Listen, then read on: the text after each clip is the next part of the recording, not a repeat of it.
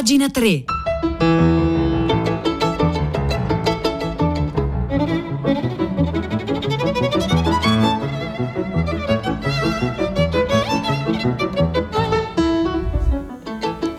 Le 9 e un minuto e buongiorno da Vittorio Giacopini. Ben trovati a pagina 3, la cultura nei giornali, nel web, nelle riviste. E oggi con Piero Pugliese in regia, Marzia Coronati in redazione e Domenico Ganci in console iniziamo ripartendo dal G20, dal G20 che si è appena concluso e da quali sono le sfide anche di tipo teorico, di tipo teorico politico che il G20 ha posto in vista del futuro. Ce ne parla, ce ne scrive oggi sulle pagine di Repubblica Carlo Galli in un articolo storico molto utile, ma non soltanto storico, anche di riflessione politica, che si chiama perché il mondo ha bisogno di un nuovo multilateralismo e tutto inizia da una data, da una data importante della storia moderna, quella del luglio 44, quando la seconda guerra mondiale ancora non era conclusa, ma già si sapeva come sarebbe andata a finire e a Bretton Woods negli Stati Uniti furono poste le basi del sistema monetario internazionale a cui il mondo occidentale ha dovuto la ricostruzione, la stabilizzazione democratica per buona parte dei 30 gloriosi, ovvero gli anni che vanno dall'immediato dopoguerra, il 45 fino al 75, anni in cui si sono affermati lo Stato sociale, il compromesso tra capitale e lavoro, la società dei eh, consumi. Per gli inglesi in, quel, eh, quella, in quella località americana, Bretton Woods negoziava il più grande economista del XX secolo, Keynes, ma prevalsero, come era prevedibile, le idee americane. Il dollaro divenne la moneta di riferimento delle transizioni internazionali, il fondamento convertibile in oro di un sistema di cambi fissi. Allora nacquero una serie di istituzioni come la Banca Mondiale e il Fondo Monetario che mettevano fine all'anarchia economica da cui era nata la crisi del 29 con le sue tragiche conseguenze. Del nuovo sistema erano protagonisti gli stati sovrani impegnati non più in guerre ma nella ricostruzione della propria economia. Eppure questa grande ristrutturazione del mondo, dice Galli, aveva un limite, un limite oggettivo legato alla storia perché Bretton Woods si svolgeva per determinare diciamo, le, leggi, le leggi, le regole, gli schemi dentro cui si sarebbe mossa metà del mondo, non tutto il mondo. La logica era ancora quella dei blocchi. C'era stato anche Yalta, perché Bretton Woods è un aspetto della vicenda, ma Yalta è l'altra, con la logica della spartizione del mondo in due blocchi contrapposti. Ed era quindi il multilateralismo che nasceva a Bretton Woods corretto dalla presenza di una potenza egemone, gli Stati Uniti, il cui interesse strategico, oltre al contenimento militare dell'Unione Sovietica, era consentire e assecondare lo sviluppo pacifico del benessere almeno nel mondo occidentale. Fu data, dice Carlo Galli, allora una risposta vincente alla questione, questione, che domina la politica e l'economia mondiale. Come è possibile che i soggetti interessati, gli stati, possano, possano perseguire i propri interessi senza, eh, in, senza finire diciamo, in una inevitabile conflittualità? Come si fa diciamo, a perseguire i propri interessi e fare il bene comune, tenersi in un assetto eh, di pace? Travolto dall'inflazione generata dalla guerra in Vietnam e poi dall'aumento aumento del prezzo del petrolio, il sistema di Bretton Woods comunque scomparve, scomparve nella prima metà degli anni 70, tra il 71 e il 75, e rimase soltanto l'altro lato della faccenda, la guerra fredda, almeno questo fino al 1989, data in cui crollarono eh, le eh, realtà comuniste, il nuovo paradigma affermatosi in Occidente nei primi anni 80, il neoliberismo provocò il crollo delle realtà comuniste e la conversione del, al capitalismo della Cina e fu la globalizzazione, quindi siamo già in una fase diciamo, che si affaccia sul presente. Con la globalizzazione decollò quello che molti e anche Galli chiamano turbocapitalismo. Il turbocapitalismo dilagò nel mondo, nel bene e nel male e la cifra simbolica della realtà internazionale parve diventare l'uno, prima era due, c'erano i due blocchi, adesso se c'è solo un uno, il turbocapitalismo come unica possibilità, unica strategia, unico modello nel mondo, un unico modello economico, un capitalismo deregolato e spostato sulla finanza e sul lato dell'offerta, no? cioè non sulla domanda sociale, sui eh, consumi e su un'unica iperpotenza gli Stati Uniti in grado di controllare il mondo e di detenere da soli la chiave della missione degli Stati alle risorse del sistema internazionale. La formazione dell'Unione Europea non fu sufficiente a riequilibrare quella unilateralismo, ma anche questa fase ha avuto i suoi cambiamenti e poi è arrivata alla fine, all'età dell'oro della globalizzazione, posero fine il terrorismo, culminato nell'attentato alle Torri Gemelle del 2001, la reazione militare americana in Medio Oriente, ma al di là del terrorismo e della guerra contro il terrorismo, sotto l'economia mondiale unificata, si riproponevano squilibri e tensioni tra i soggetti della politica internazionale. L'unilateralismo americano degli anni 90 fu minacciato e sgretolato dalla crescita economica della Cina e in misura minore dell'India. Le ragioni della concorrenza economica che riguardavano anche la Germania si sommarono alle ragioni mai sopite del conflitto strategico geopolitico. La crisi economica del 2008 e poi la pandemia del 2020 hanno approfondito queste difficoltà della globalizzazione. La politica internazionale si è evoluta verso un pluralismo conflittuale di egoismi, i molti eh, nella loro veste aggressiva, insomma, tutti si sono sentiti minacciati da tutti in una sorta di stato di natura internazionale, il cui riflesso interno è l'erosione delle società democratiche, l'emergere di populismi e sovranismi, una forma anarchica della politica mondiale che rilancia le logiche più elementari della sovranità, la competizione con altre sovranità, un disordine globale, economico e militare che non solo in sé ha pericoli oggettivi, si pensi alle tensioni tra la Cina e gli Stati Uniti, Uniti per quanto riguarda il mare della Cina meridionale, ma non soltanto, qualcosa che rende impossibile risponde, rispondere alle nuove sfide. Le nuove sfide sono globali, il cambiamento climatico è una sfida eh, globale, il Covid è una pandemia, quindi è globale. Queste sono sfidi, sfide globali la cui soluzione difficile esige, se non la giustizia fra le nazioni, almeno un tasso di ragionevole collaborazione tra i grandi del mondo, altrimenti si va alla rovina di fatto. Il problema di far coesistere in pace la pluralità delle sovranità e dei loro legittimi interessi è insolubile e si corre il rischio, senza multilateralismo, anche che la cifra futura della politica internazionale sia lo zero, il collasso, quindi passeremo dal 2 della, della guerra fredda all'1 del turbocapitalismo a uno zero che vorrebbe dire guerra di tutti contro tutti o forse più probabilmente catastrofe e collasso climatico. Quindi, conclude eh, Galli questo suo articolo, il nuovo multilateralismo menzionato dal primo ministro Draghi, la conversione dell'egoismo in calcolo lungimirante, si dovrà collocare al di là tanto dell'egemonia unilaterale, ormai impossibile per chiunque, quanto dell'anarchia globale, ormai insostenibile per tutti. E che questo sia il risultato reale, non solo verbale del G20 di Roma e trovi eh, prosecuzione alla COP26 di Glasgow è più che una speranza, una necessità. La politica oggi ha il suo più alto e complesso banco di prova. E noi siamo partiti da questa riflessione di Carlo Galli, che è anche una lucidissima lezione di storia, proprio per cercare di inquadrare poi una serie di cose di cui leggiamo sui giornali, anche nelle pagine culturali, perché appunto l'intreccio è costante, sono, come dire, è la grande cornice, la grande cornice storica dentro cui noi ci stiamo muovendo in questo eh, momento, ci stiamo muovendo, auspicabilmente ci stiamo muovendo, non è detto che ci si muova abbastanza, vedremo che ci sono molti dubbi appunto sull'effettiva come dire, efficacia di questo movimento in avanti della politica mondiale eh, dentro un assetto di ritrovato multilateralismo, però per capire diciamo, lo schema e per capire soprattutto come ci siamo arrivati, questo articolo di Carlo Garli mi sembra fondamentale e lo trovate sulle pagine di Repubblica.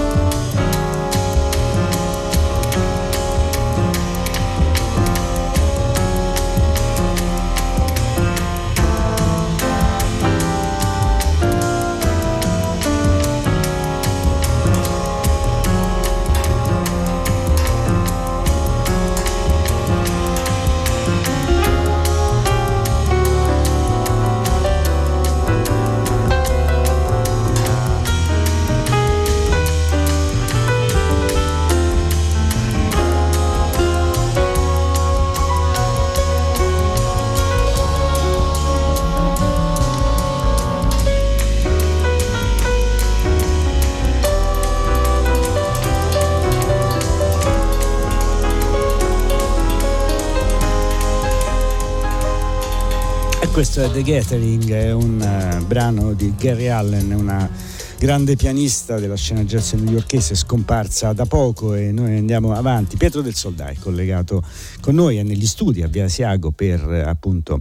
eh, anticiparci le scelte di tutta la città ne parla. Ciao Pietro. Ciao Vittorio, buongiorno, buongiorno a te, ascoltatrici, ascoltatori di pagina 3. Allora, beh, noi continuiamo perché così stanno facendo gli ascoltatori a prima pagina a riflettere su questa grande, perlomeno eh, dal punto di vista culturale, di, de, del pensiero, dell'opinione pubblica, transizione ecologica eh, onnipresente sui giornali, ma anche appunto negli spunti che ci offrono ogni mattina al filo diretto di prima pagina i nostri ascoltatori. Oggi in particolare, ieri e anche nei giorni precedenti ci siamo concentrati sui decisori, sui grandi della terra, prima a Roma e poi a Glasgow, sull'impatto delle decisioni eh, che si prenderanno, alcune sono già arrivate, per alcuni in realtà sono deludenti, però poi c'è il tema dei consumi, quello che possiamo fare noi, un ascoltatore, l'ultimo che ha chiamato poco fa il filo diretto, ha detto sì, quanti di noi però poi vanno al supermercato, vedono le arance che arrivano dall'Ecuador e le comprano perché magari costano anche poco senza pensare a tutto quello che c'è dietro, anche solo il trasporto marittimo che ha determinato eh, inquinamento e, e, ma chissà anche quali ricadute sulla manodopera nel paese d'origine di quella frutta. E in più in generale, cosa possiamo fare realmente noi? Esiste una, un manuale del perfetto consumatore? A quali cose possiamo rinunciare? Pensiamo anche alle polemiche di queste ore sul trasporto aereo, no? per esempio molti dei ragazzi che manifestano a Glasgow hanno eccepito il fatto che i grandi ospiti del summit sono arrivati ciascuno con il proprio aereo cos'altro potevano fare? È che vero, potevano fare un charter, un charter, tutti insieme da Roma. Eh, Quindi anche, cioè, e, e non a caso tra i commentatori c'è che tira in ballo anche su questo la parola populismo. Quindi molto da dire e da chiedere, vogliamo come sempre il contributo degli ascoltatori, magari chi ha già adottato scelte di consumo che vuole condividere con noi. Ci siamo dalle 10. A te Vittorio. Bene, bene. 335 56 34 296 è il numero di telefono per partecipare noi andiamo avanti un po' con alcune segnalazioni a proposito di ambiente, di cose strane che accadono nel mondo. Oggi c'è un articolo molto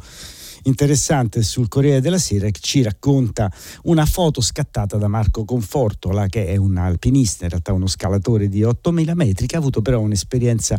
singolare in questa, eh, nei, nei, nei, tempi recentissimi, insomma stava scava, scalando all'alba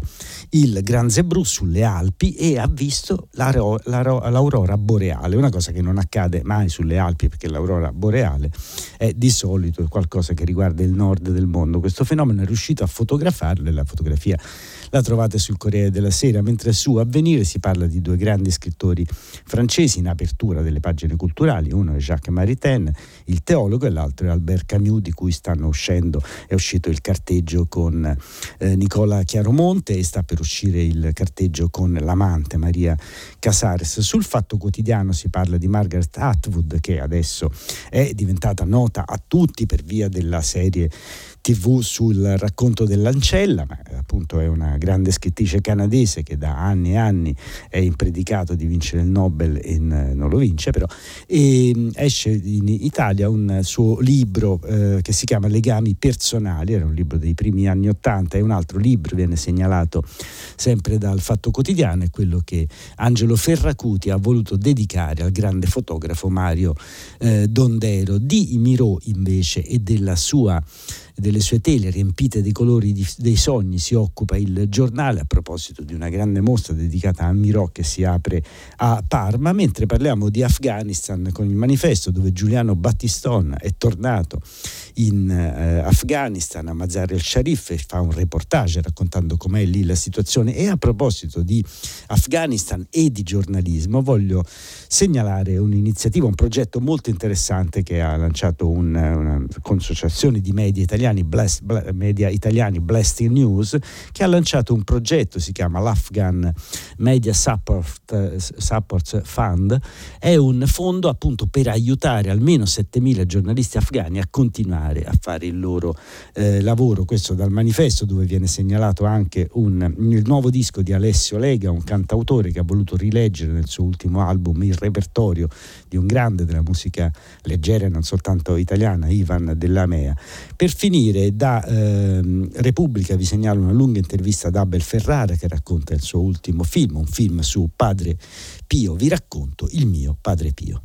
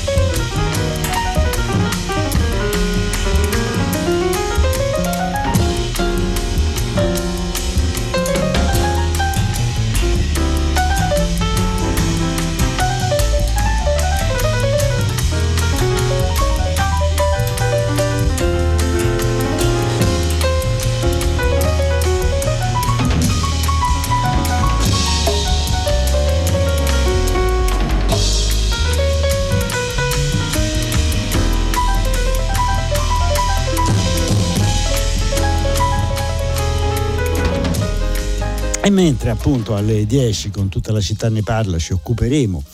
in qualche modo della eh, vicenda di Glasgow, cioè della, della, conferenza della COP26 di Glasgow, anche dal lato di quello che possiamo fare noi concretamente, i consumi, insomma, il, i, i, comportamenti normali de, della quotidianità che possono influire diciamo, sui grandi eh, sviluppi diciamo, del, de, del, mondo, in realtà poi sull'accordo che è stato raggiunto, l'accordo di massima che è stato raggiunto a Glasgow, i dubbi sono tanti. Ce li ha per esempio il recente premio Nobel per la fisica Giorgio Parisi che sul Corriere della Sera interviene, intervistato da Giovanni Caprara, e dice senza un piano dettagliato ridurre le emissioni è un'illusione, tante promesse non mantenuto. E il G20, al, al G20 si è raggiunta una intesa sul contenimento, come avrete ascoltato, avete letto, del riscaldamento globale entro 1,5 gradi, ma una cosa, dice Parisi, è dirle certe cose, un conto è farle. Quello che veramente sarebbe necessario è un piano concreto, un piano dettagliato, una road map. Eh, sul clima appunto bisogna capire che cosa fare, non bisogna soltanto darsi degli obiettivi. Le previsioni ci danno, dice Parisi, uno spettro di possibilità e anche quelle più prudenti offrono valori sicuri e affidabili che corrispondono ad aumenti forti nei cambiamenti. Quello che adesso ci serve è una maggiore ricerca per ridurre il ventaglio delle ipotesi, renderle più precise e soprattutto diventare sempre più efficaci nel controllo degli eventi imprevisti. Negli ultimi tre anni, ad esempio, sono aumentati gli incendi boschivi che immettono grandi quantità di anidride carbonica nell'atmosfera. Fare una stima è arduo, ma di sicuro simili eventi accelerano il peggioramento. E tornando all'idea, il piano dettagliato, che cosa eh, intende, gli chiede Caprara, e Parisi è molto chiaro. Intanto dice bisogna capire che gli, interve- gli interventi necessari incidono sulle abitudini delle popolazioni e qua incrociamo il tema che sarà al centro di tutta la città ne parla. Quando vado ad Hong Kong, dice Parisi, devo girare con il maglione di lana in metropolitano in hotel per proteggermi dal freddo pure d'estate. E qua secondo me è anche ottimista Parisi perché questo fenomeno, diciamo, del tentativo di eh, congelare le persone con la, l'aria condizionata non riguarda soltanto Hong Kong sicuramente, ma insomma negli Stati Uniti è spesso così, ma spesso anche in Italia, insomma, che devi girare con la felpa sui treni, se no ti mori di freddo in piena estate. E sono questi gli sprechi, dice Parisi, che bisogna eliminare. Comunque, prima di tutto, serve la lista precisa degli interventi da attuare. E quindi le posizioni, in realtà le posizioni che sono emerse a Roma e cominciano a venire fuori anche a Glasgow, in realtà restano diverse le posizioni tra paesi. E questa è la realtà, dice Parisi. Si tratta di economie nazionali in concorrenza tra loro. Il problema fondamentale è frenare queste economie per rallentare le emissioni e farlo con il consenso delle popolazioni. Si è poi parlato di 100 miliardi di dollari all'anno da garantire ai paesi in via di sviluppo per, per aiutarli nell'acquistare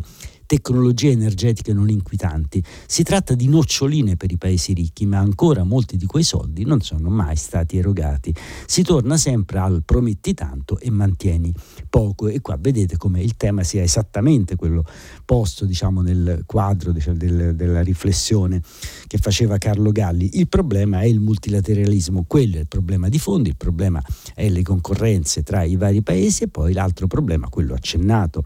con il caso della metropolitana di Hong Kong è appunto un diverso rapporto con i eh, consumi e tra l'altro i nodi, questi consumi riguardano un po' tutti noi. A un certo punto nell'intervista dice Parisi sui tetti di Roma vedo piscine invece che celle solari e colonne d'auto fuori dalle grandi città e questa immagine forse potrebbe da, dirci quanto basta, dirci quanto basta per capire che nei nostri comportamenti più immediati non stiamo facendo la cosa giusta. Queste sono le riflessioni del premio Nobel per la fisica Giorgio Parisi a proposito del G20 e di Glasgow. Senza un piano dettagliato ridurre le emissioni è un'illusione, tante promesse non mantenute sul Corriere della Sera.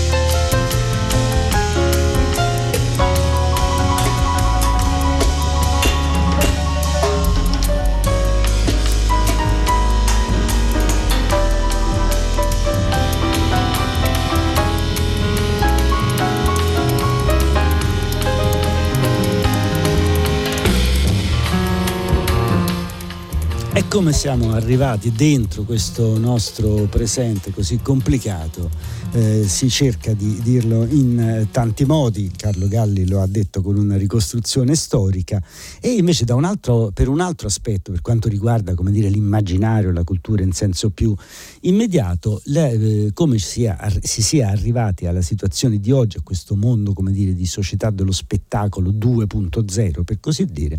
beh, per aiutare a capirci questo lo, eh, possiamo leggere un articolo oggi in apertura in prima pagina del foglio in cui Maria Rosa Mancuso ragiona su David Foster Wallace. Il titolo dell'articolo è stato citato anche da Jacopo Jacoboni a prima pagina. Netflix, spiegata da Foster Wallace, lo streaming non esisteva ancora, ma fu lo scrittore a immaginare in Infinite Jest sistemi TV che avrebbero controllato lo spettatore fingendo di coccolarlo. Il Leviatano, gli algoritmi e un libro sul postmoderno, perché il vero spunto contenuto diciamo, dell'articolo della Mancuso è un libro di Start Jeffries, Everything, All the Time, Everywhere, che vuol dire come, il cui sottotitolo è Come siamo diventati postmoderni. Una cosa divertente che non farò mai più era il reportage di David Foster Wallace sulle crociere, una cosa che invece faceva sempre, scrive la Mancuso, eh, era guardare la televisione, un modo facile per riempire il vuoto. Negli anni 90, quando lo streaming ancora non esisteva, non, non era un impegno di poco, conto, la, la, di poco, conto, Lavorando di fantasia nel suo grande romanzo Infinite Jest, eh, Wallace immaginò sistemi televisivi che avrebbero controllato lo spettatore fingendo di coccolarlo e di seguire i suoi gusti, tolto il sovrappiù eh, di eh, paranoia aveva già in mente Netflix che attualmente occupa per funzionare il 15% della larghezza di banda a disposizione nel mondo. Naturalmente il resto dell'articolo ci spiega che questa, eh, questa diciamo, grande coccola che fanno i media, Netflix in particolare, ma non soltanto, nei confronti del, del pubblico, dello spettatore, è tutta una falsità. In realtà i nostri gusti, come dice eh, l'articolo e come insomma si è sempre sostenuto, sono qualcosa che vengono più costruiti che consultati e appunto esistono degli algoritmi per, in base diciamo, alle nostre ricerche anche distra- che facciamo distrattamente sul web per, controll- per appunto eh, proporci qualcosa che in realtà non è quello che noi stiamo chiedendo e fa notare eh, la Mancuso in questo suo articolo che appunto è tutta una questione di algoritmi a Netflix non lavorano soltanto creativi fa notare la Mancuso lavorano attualmente 800 ingegneri che sviluppano esattamente algoritmi che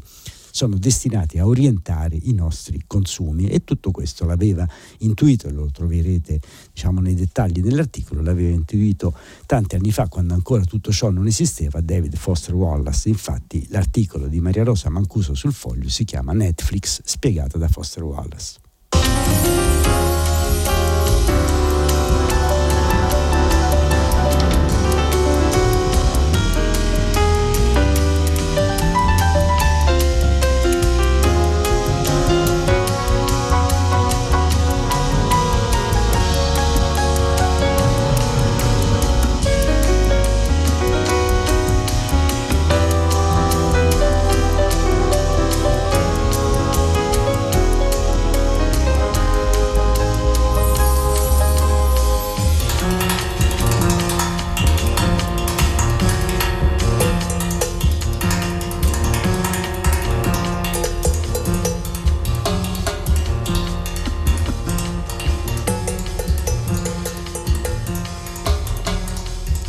Questa era The Gathering, appunto, Jerry Allen, pianista newyorchese che ci ha accompagnato durante la puntata di Pagina 3 che si conclude invece citando un, vogliamo chiudere la puntata citando un fatto che ho trovato soltanto sulle eh, pagine culturali del resto del Carlino. Tatuaggi di Auschwitz, l'asta che scuote Israele. Sono state messe in vendita a Gerusalemme, infatti, otto tavolette con sopra appiccicati otto grossi, con degli grossi aghi che erano gli aghi che servivano per fare i tatuaggi ai prigionieri dei lager, appunto per, per imprimere i numeri sulle braccia. L'ira del Museo della cioè in una casa d'aste di Gerusalemme, nel popoloso sobborgo di Gilo, sarà messo in vendita uno dei simboli più abietti della Shoah, proveniente dal campo di sterminio di Auschwitz. Si tratta di piccole tavolette di metallo, otto in tutto, sono come timbri con spunzoni con la sagoma di una cifra, oggetti di un centimetro per un centimetro e mezzo, che venivano conficcati nella carne delle vittime per tatuarle così con un indelebile numero di serie. Di serie, una tortura fisica e anche mentale una volta marchiato il prigioniero non avrebbe potuto, diciamo, aveva, capiva che era perduto per sempre, perché anche se fosse riuscito a sfuggire dal lager nella Polonia invasa dai nazisti, presto o tardi sarebbe stato scoperto, sarebbe stato braccato ovunque, proprio come un animale selvaggio, dice Meir Zolman, il proprietario della omonima casa d'arte che ha messo a soqquadro Israele quando ha preannunciato che la clamorosa asta avrà luogo il 9 eh, novembre, anche, dal, anche, se da Yad Vashem, ovvero dal Museo dell'Olocausto, giungono adirati anatemi, lui vuole andare avanti lo stesso. Si tratta certamente di un'asta agghiacciante per i 175.000 sopravvissuti della Shoah che vivono ancora oggi in Israele, molti dei quali per superare i traumi si rivolgono a centralini psicolo- eh, telefo- te- telefonici di sostegno psicologico, specialmente nelle grandi solennità come il giorno della Shoah. Quel numero che mi è stato tatuato, diceva lo scrittore Yezekiel Dinur, noto anche come K. Zenik, uno dei celebri accusatori a, a, Gerusalemme di Eichmann, e mi ha bruciato la pelle per decenni. Non ho mai più indossato camicie con le maniche corte, non solo la pelle mi ha bruciato, ma anche l'anima. E questa è la cosa abbastanza agghiacciante, quelle tavolette vanno all'asta, voglio proprio vedere chi se le vuole comprare. Così finisce eh, pagina 3 da Vittorio Giacopini, l'appuntamento è domani mattina alle 9, grazie ancora a Marzia Coronati in redazione, a Domenico Ganci in consoltecnica, a Piero Pugliese in regia.